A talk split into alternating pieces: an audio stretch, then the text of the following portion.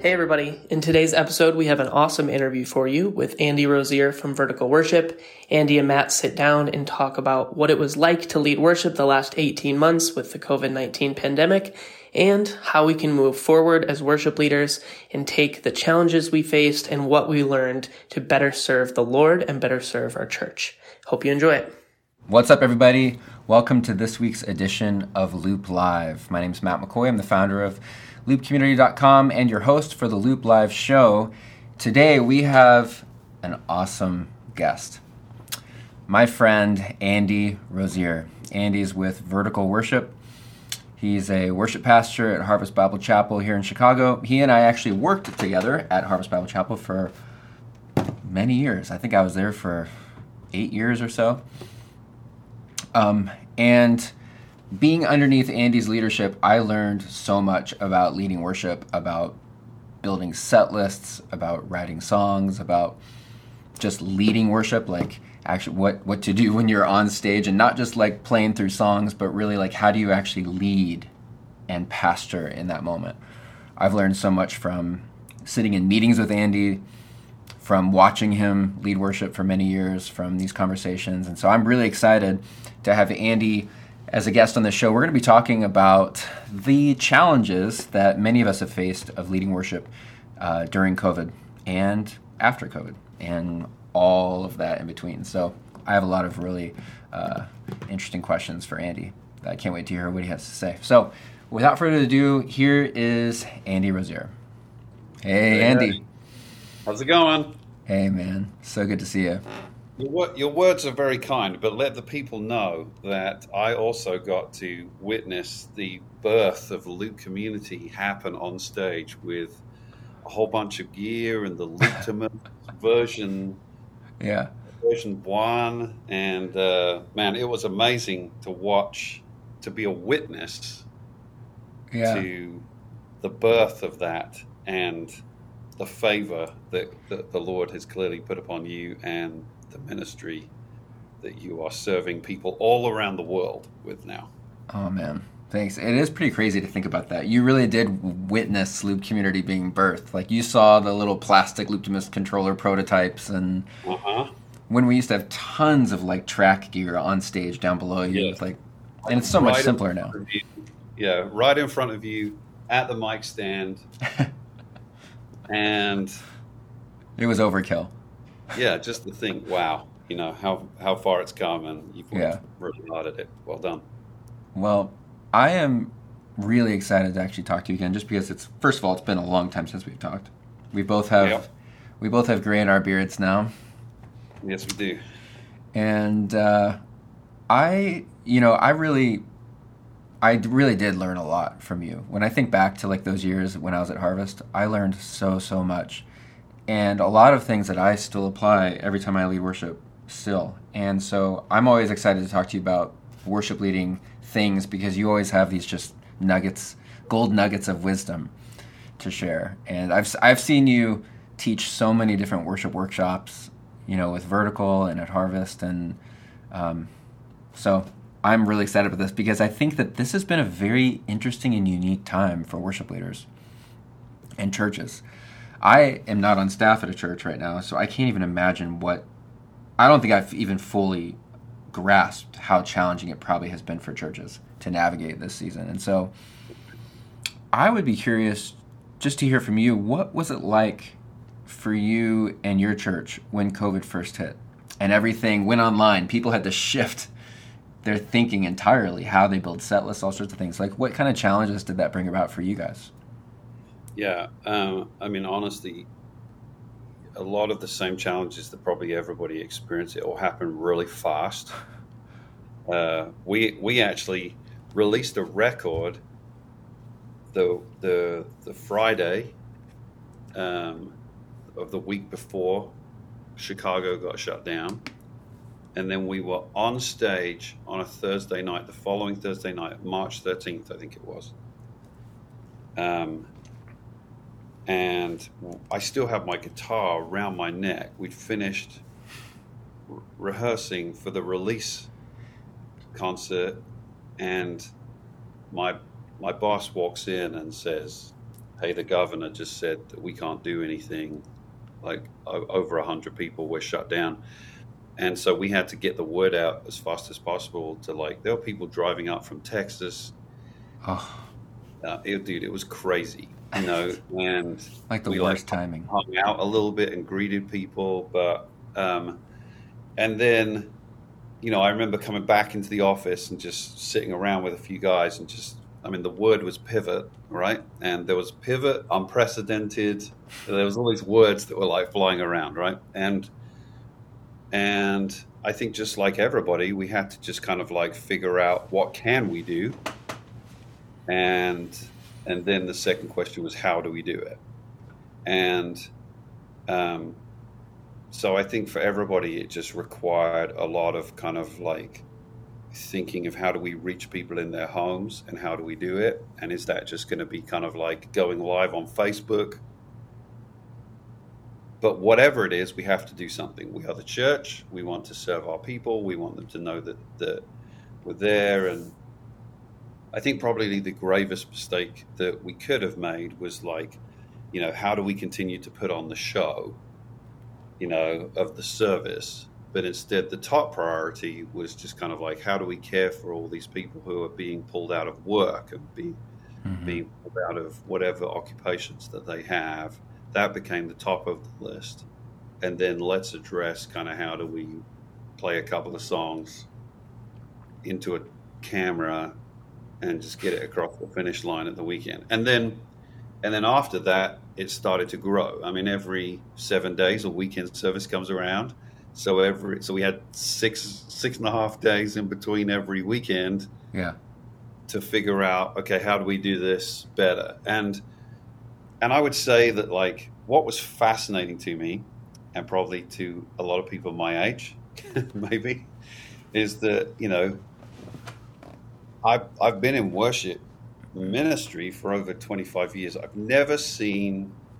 I've always you know, you you would see this too, right? We've just seen kind of like different expressions of churches doing different things and, and advancing the field in different ways.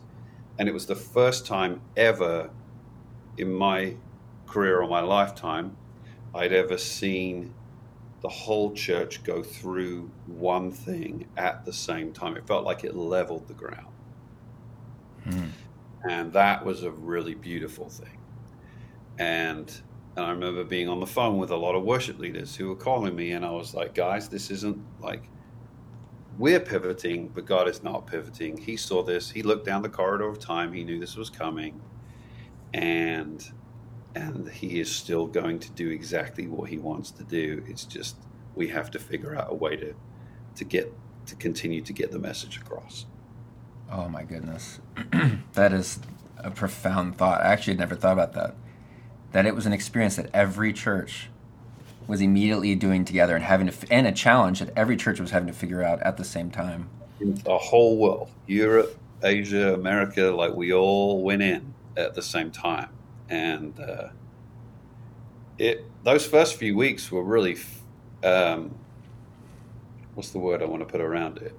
Uh, I went back to school a little bit, I would say, just by logging on to yeah. other people's services and watching what they were doing and probably um, um, I watched Chris Davenport at Hillsong, New York, just kind of put a laptop on top of his, you know, it's Hillsong, New York, and he puts a laptop on top of his of his piano, and his kids are running around behind him, and he just plays some songs to Jesus.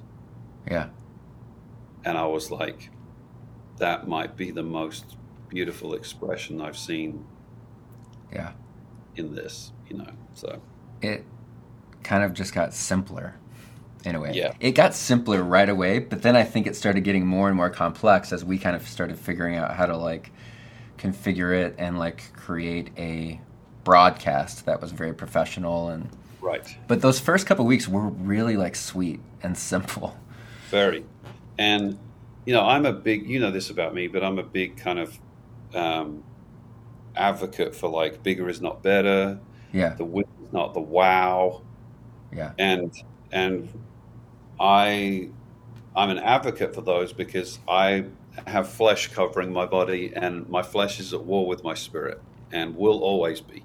And and so I, just like any other worship leader, find myself having walked down a road thinking this production is great, and we're really representing something well. Whereas the gospel can be received by a kid sitting on the corner of his bed mm. or a hmm. guy on a street corner. And as Bob Kauflin has so wonderfully said in his manifesto, Worship Matters, like there is nothing, there is no creativity or production that we can put around the gospel to make it more beautiful than it is. And and that was the testing ground, I think, for a lot of people of does my thing rely on good production or does it simply just rely on the quality of a great message? Hmm. Wow. How did COVID affect the worship team? Like, did you guys, were you guys working from home? Yeah, we all went home. And I can give you my personal story. Yeah. I, I it came at a good season for me where I was looking to, um, you know, I, am 44. I'm trying to raise up 24 year olds. So, so I was, so it was kind of fascinating being at home because I, I've always asked myself the question: Who is Andi without the weekend service? Hmm. The only way to find that out is to quit for like two or three years. But yeah. now all of a sudden we weren't doing weekend services. We were doing everything during the week. We were pre-filming it,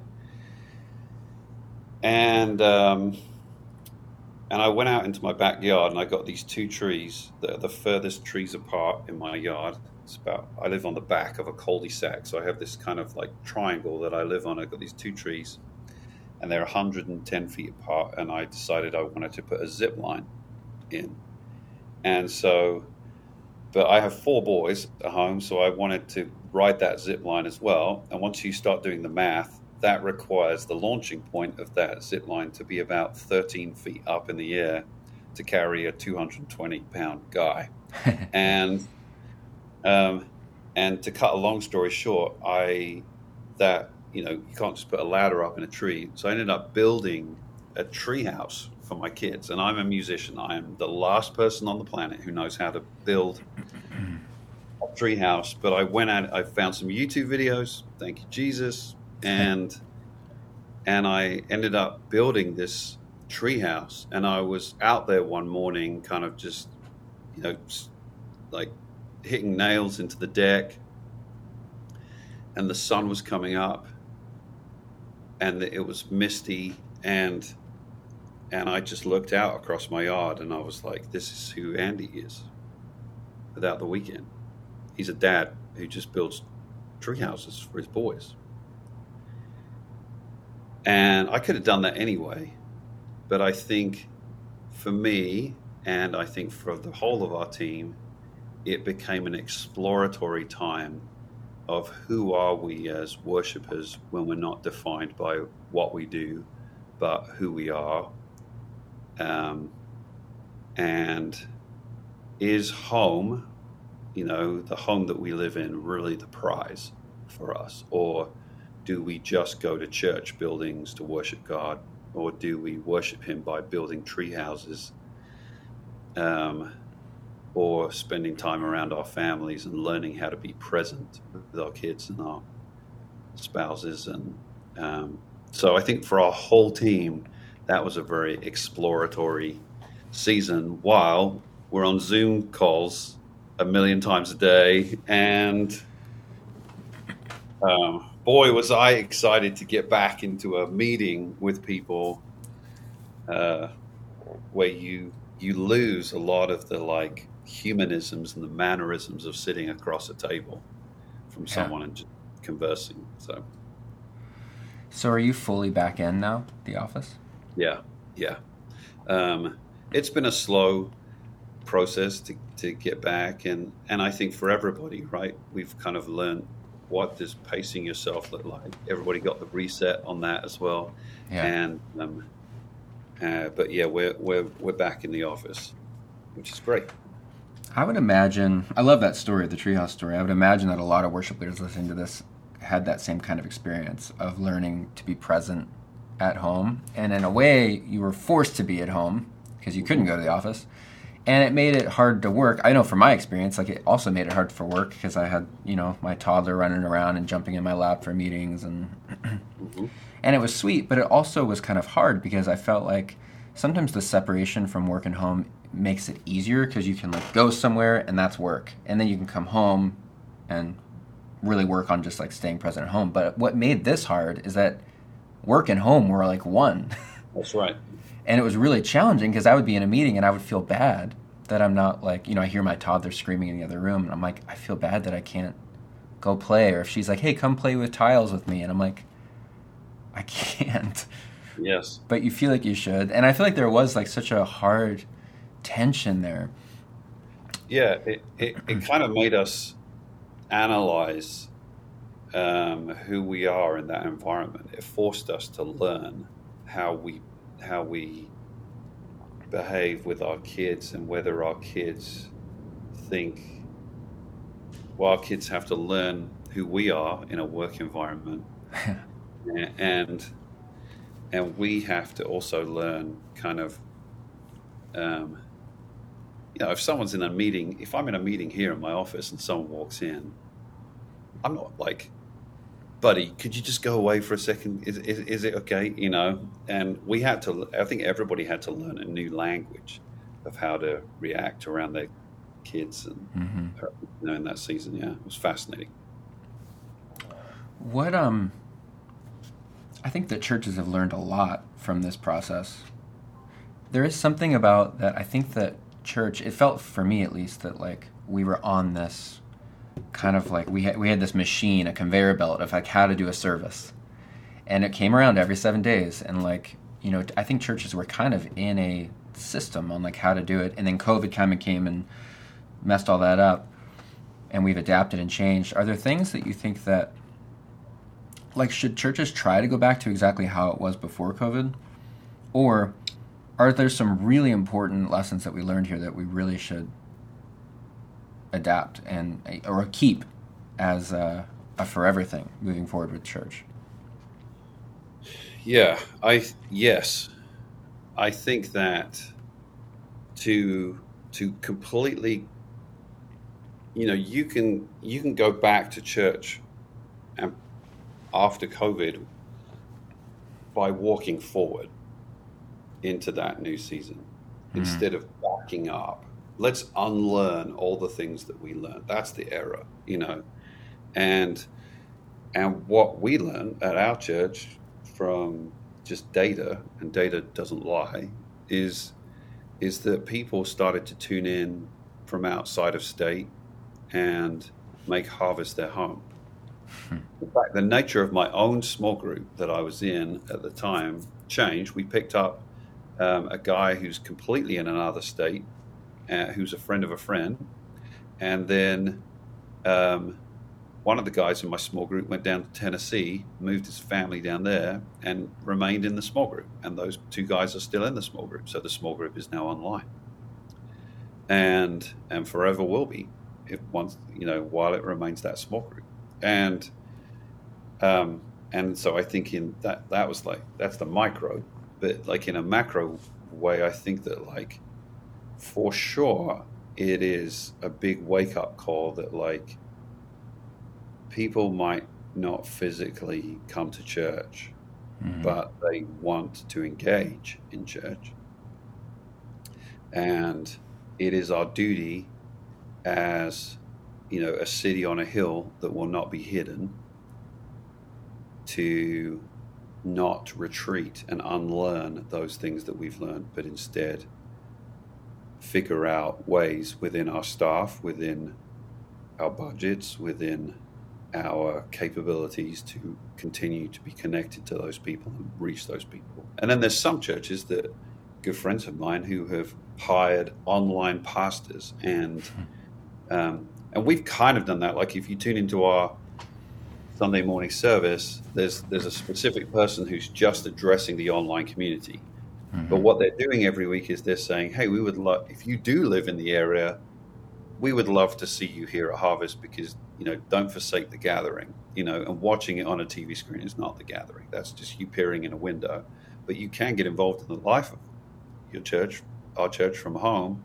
You can participate in a small group, but like, um, so I think there's a bit of kind of like you have to figure out what you can do post COVID to reach those people. The one thing I will say though, for sure, is that. Um, for worship specifically, you know, God didn't change the prescription. The Bible is full of prescriptions, and and the prescription is worship me in spirit and truth. It's not spirit and truth and whatever you put in after that.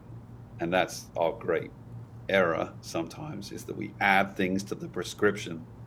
Just imagine like you get a prescription from a from a doctor and you go to the pharmacist and the pharmacist starts writing things on the prescription in addition. You're just like wait a second. What what is happening there? And and and God didn't change the prescription. He still just wants spirit and truth worship. Um, and the, the worship that God prescribed is basically the worship the only worship that God will hear. That's what he's doing. That's what he's saying to the woman at the well in John 4 He's saying, This is the worship that I'll accept. And so, however we learn, whatever we've learned, and however we move forward post COVID, God is like, God is not like, well, now, now that you know you have an online community, let's change a little bit of this up. He's like, no, the worship that I accept is spirit and truth worship. That's it. So so give that to the people, give them an opportunity to worship me in spirit and truth and mm-hmm. everything else that you do around that is is it, I support it. I'll put my favor in it, but the goal is is to is to uphold spirit and truth worship, and that's the worship that I want. Yeah, that's so good. And being able to do that in an online, I mean, that can translate into an online service or in person service. Yeah, for sure and as we're, you know, as, as a lot of churches are going back, you know, we're hearing that attendance is lower. And how would you say, how, how do worship pastors or pastors even keep from getting discouraged and how do they still lead well to a half empty room? Sure. Um, okay, I have a I have a thought about that. So, um, years and years ago, we used to have a bookstore here at Harvest. It made no money whatsoever, but it was great to go in there, and they had new CDs, you know, and uh, and new books, and and then uh, we hired a guy who um, his name's David Jones, and he helped like um, translate the ESV, and and one of David's jobs was to go into the bookstore and just kind of weed out all of the books that that we wouldn't recommend. Yeah. Say. Um, and he spent months there. I remember we were officing over there at the time, and and I'd walk past. He was always sitting on the floor, just like reading through books, you know. And and one day, in my kind of sarcastic British way, I I stuck my head in because the shelves were just like getting empty and empty, you know. And I oh, stuck my head in and I was like, wow, way to go, Dave. Just kind of like totally tanked the bookstore. Just like, you know, me being plastic. And he looks up at me and and in all seriousness, and it was great. I'll never forget this. He looked at me and he was like, Andi, it's not the books that are not here, it's the books that are here that matter. Mm-hmm. And I think that Wow um, whether people are sitting at home, um, they're still present, they're still seen, they're engaging with your community, or whether they are sitting in the seats. Um, it is sometimes in our natural eye an error to look at the empty seats and see loss instead of looking at the people who get up in the morning and of no compulsion decide to make your church their home. And they come and they stand in the congregations, and some of them sing because they are willing, and some people don't sing because your church is a spiritual hospital for them and they're too hurt to even lift up a, a song to the Lord, but they do come. And and I think uh, changing um, our vision from our natural eye to our spiritual eye of mm. seeing that we lead people to worship in, in a spiritual hospital um, and just loving the people who, who have chosen to come or to turn in on tune in online is the most um, loving thing that we can do for them and is a complete 100% um, um, way of acting in the fullness of our giftedness. Wow. Yeah, that's so good. That's a really good reminder. I think um, for my wife and I, watching church online was really fun at the beginning. Yeah. It was actually kind of nice because we were like, we don't have to check our kid into childcare and like you know, well, at that time we were in the lobby most of the time with a crying baby. Yeah. And it was like, well, now we get to at least be in our living room drinking a cup of coffee. no one's, you know, we're not disturbing anybody with our crying baby. Yeah.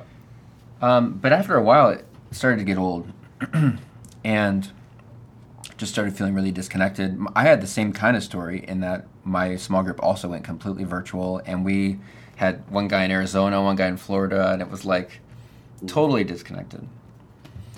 And I'll say that it has been really hard for us to get back into church, into going, because it was easier just to watch at home. And you said something interesting too that I think a lot of people have realized is that you don't have to go to your local church anymore. You could just watch Hillsong in Australia, or hey, next week we're going to go to Elevation, and then next week we're going to go to Passion, and you know, like people are just tuning into churches all over the place. It's almost like very consumer kind of driven. Yeah. And I'm curious just from a from a worship pastor perspective, someone who's oh. like serving a local church. Like what would you what would you say to someone like me who maybe has been having a harder time going back yeah. to in-person gathering because I think that this thing really has disconnected people so much. Yeah. COVID has. Yeah. Um, we've gone back to one service, and my favorite part about I serve here out in Elgin most of the time, and we're still at one service, and the room's getting pretty full. And I'm kind of hmm. a little anxious about going to two services because my favorite part of the Sunday morning. Um, this is going to sound crazy, but my favorite part is right at right as the service ends. Um, people just hang out for like an hour. Hmm. They miss it.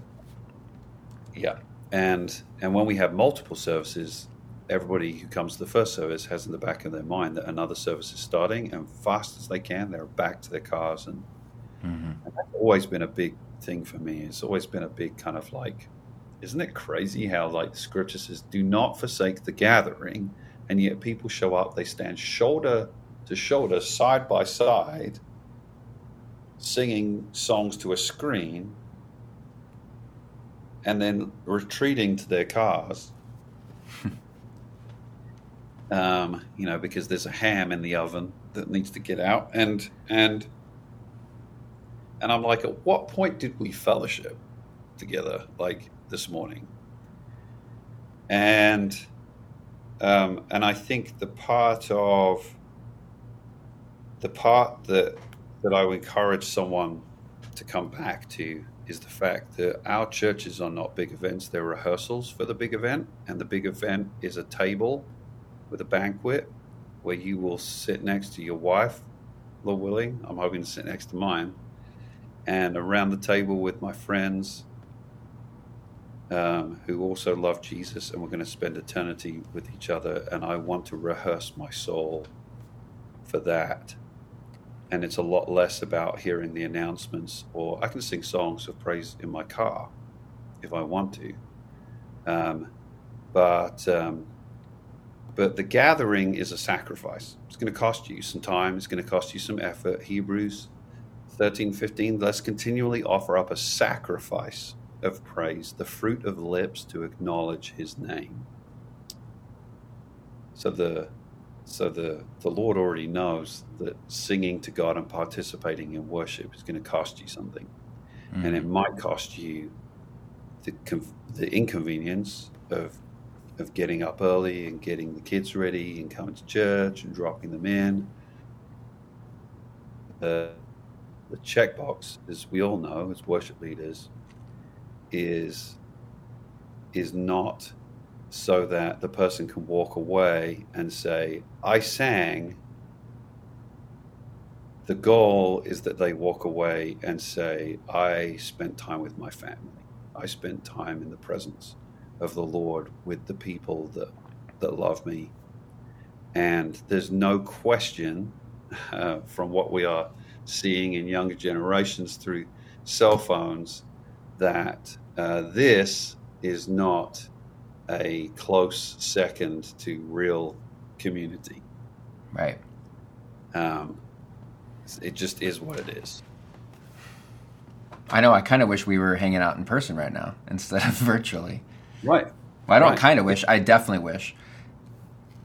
And that's the weird thing about online services. I think it's such a catch twenty two of that. It has enabled churches to be able to reach a lot more people that maybe would have never stepped foot in a church. But at the same time, the people who used to step foot in the church now are like more disconnected than ever because I think there's a lot of people just not going back because they're watching them online. And I've kind of wondered, like, well, maybe churches just need to, like, what's worse? I don't know. You know, should churches just stop doing online services so that people have to kind of get back in community? Because I think that is an important piece. But no, I just think that it's not one or the other. The online community exists to share what is happening in the church as long as the people who are communicating from the church to the congregation in the online community make it clear to them that, that the purpose of the online presentation is to give them an alternative to the physical gathering and that the physical gathering is the primary prescription again that God is uh, is wanting from us. Yeah yeah, that's yeah, that's really good. My other question for you is: a lot of churches right now, I think, are also struggling to find volunteers and people to play. I was just at a church uh, that you and I, uh, a church you and I both know down in Naperville, uh, yeah. uh, High Point. I was just leading worship there a couple weeks ago, and in the green room, we were just talking, and they were they were just sharing how it's such a struggle finding band members. And I'm like, I think this is just about every church ever, everywhere. And uh, I would be curious, just from your your perspective, what tips do you have for those who are troubled finding people to serve on your worship team? Firstly, is um,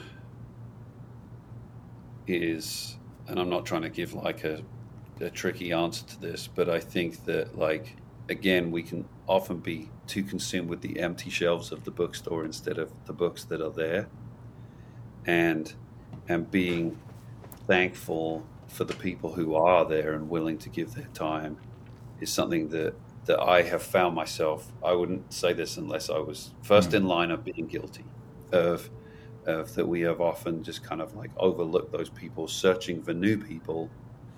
Um, when in fact, like having a good um, liturgy of how you lead people in worship, I think um, releases us to have some weeks where we can have a whole band on stage, and then some weeks where we just get up there with an acoustic guitar and we're just kind of like, you know, in my, again, in my British sarcastic mind, the alternative version of Andi would get up on stage and say, uh, I was just checking that you guys don't need a band to worship God, right?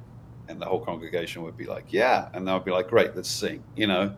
And, and so I think, firstly, my word to worship leaders would just be kind of like, know that God is not counting success or significance based on how many people you have serving in your ministry, but on the fact of whether at the end of the day people are going back to their cars thinking God is awesome.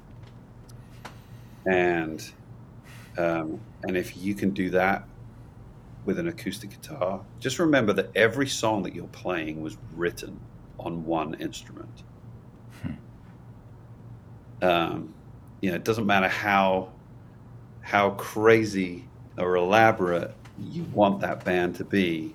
You know, someone sat in a room with a piano or an acoustic guitar, and and and and owns the most precious version of that song in its in its truest form, maybe.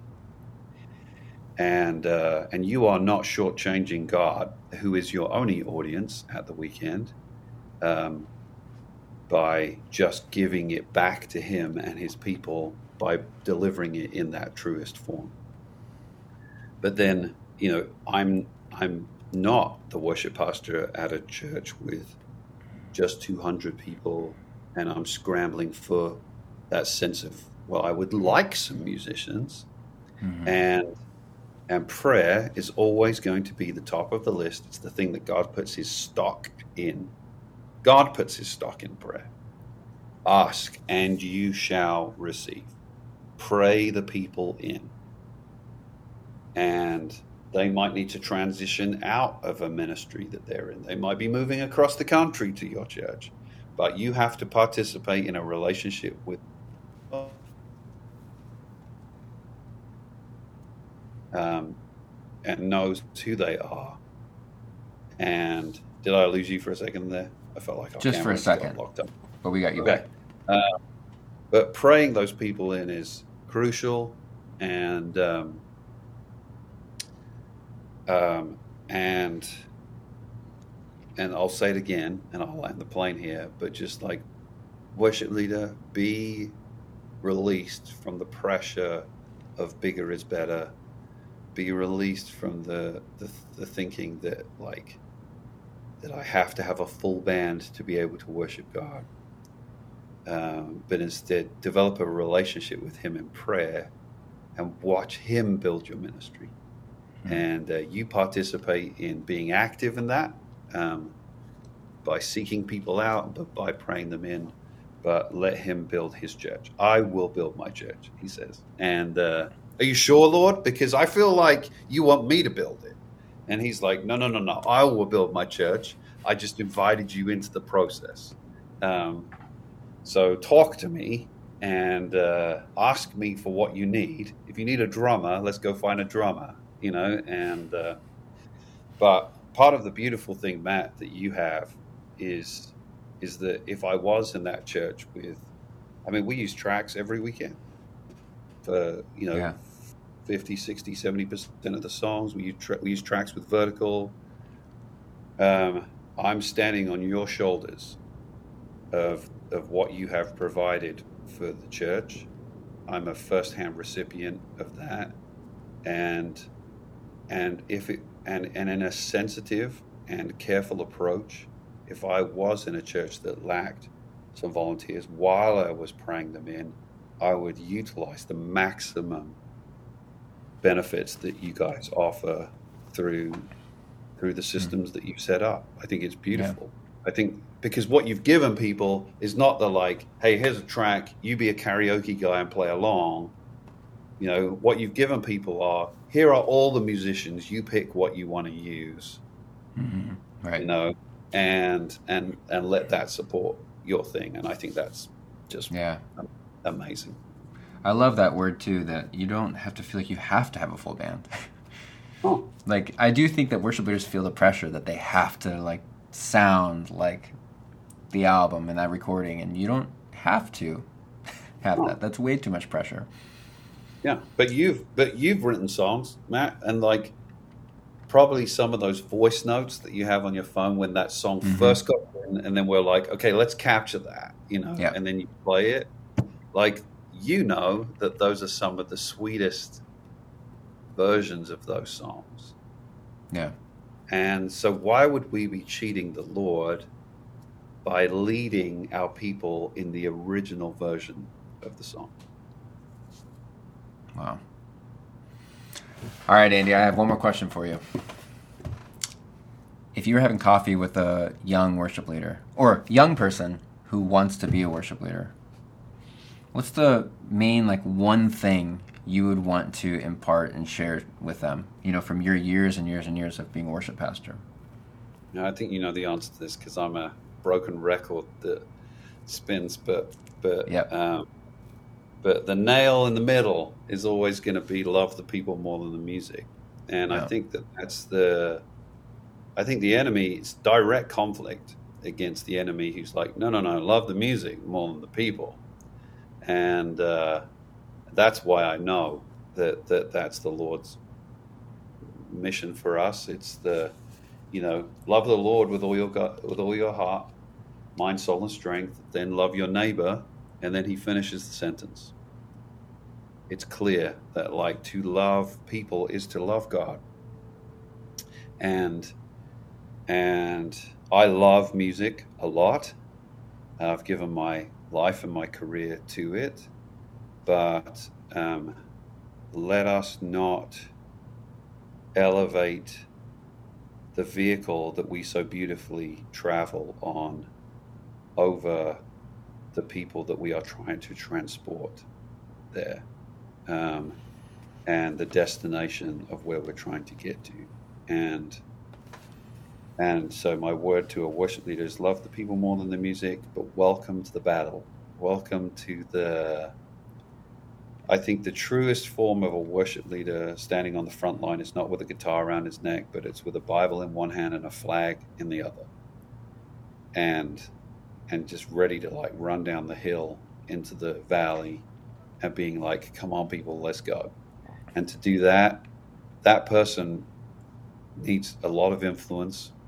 Um, and you don't gain influence. I would trade all the authority in the world for a small ounce of influence where people would be like, um, I feel cared for by that guy. I feel seen by that guy. I feel known by that guy. So that when I step up on stage at the weekend and I'm like, let's run down into the hill, let's, sorry, run down into the valley, let's take the field for Christ, that it wasn't based on music, but it was based upon that relationship. Andi, that's so good. Can I ask you one other question that just popped in my head? Sure. Because I want to know this. I just want to know this about you, just out of curiosity. Like, uh, of the question of who is Andi Rozier. If, let's just say, worship leading was not a career, like you couldn't work at a church, you can't get paid to lead worship, you can't. What would you do? I would drive Amazon Prime trucks around. I already know the answer to that. Amazon Prime trucks. Yeah, I would because it's the way that I think that in my firstly I could listen to like podcasts about the Bible and stuff all day yeah, long and music. and music, you know, and um, but also um, it's strange for like for the, the introverted person that I am inside. Um, the thought of just handing someone something that they've been waiting for and the Oh. joy that that comes when they see a, a package arriving like I do every time the Amazon Prime Yeah. pulls up. You know, that You want to be Santa Claus. I'm 44 years old and there's still that part of me that's just like the kid inside that's like, ooh, what arrived, you know, Yeah. and just being that guy, just like, what a, what a, what a sweet job. I don't know what it is, but the way you said that, for some reason, it gave me goosebumps, and it's a funny thing to get goosebumps over. But that is true. It is a that would be a very special thing. It would, it really would. Wow. Andi Rozier, Amazon Prime truck driver. Man, I it's funny because when I find myself talking to other worship leaders about worship in loop community and interviews, podcasts, whatever, I find myself saying a lot of things that I'm like, that was I learned that from Andi Rozier. like even like the thing like uh, people over the music. Like I've said that before. There's things that I've said that I'm like, I learned that from Andi and you Yeah, just have so much together. wisdom, man. We learned it together. That's what we did. Have you thought about writing a book? I'm sure you've thought a lot, about it. A lot of people have asked me about it, and you need to. I don't know, dude. Maybe this is the book. Just these conversations. Oh, it's so good. I feel like God has just really, really gifted you with with wisdom and the way to mentor worship leaders. And I know you're doing that a lot with vertical worship cohort. I think it's called right. Mm-hmm. Yeah. Before we go, is there anything you actually want to like say as far as like where can worship leaders find you or music Uh, and Yeah, just um, my cell number is 847 489 2250. 847 489 2250. That's my cell number. If you want me to pray for you, if you want me to answer a question, I'll answer it. Like we're all yeah. we're all on level ground in the kingdom. So, but yeah, I mean, there's vertical, there's harvest, there's Yeah, all right. those things.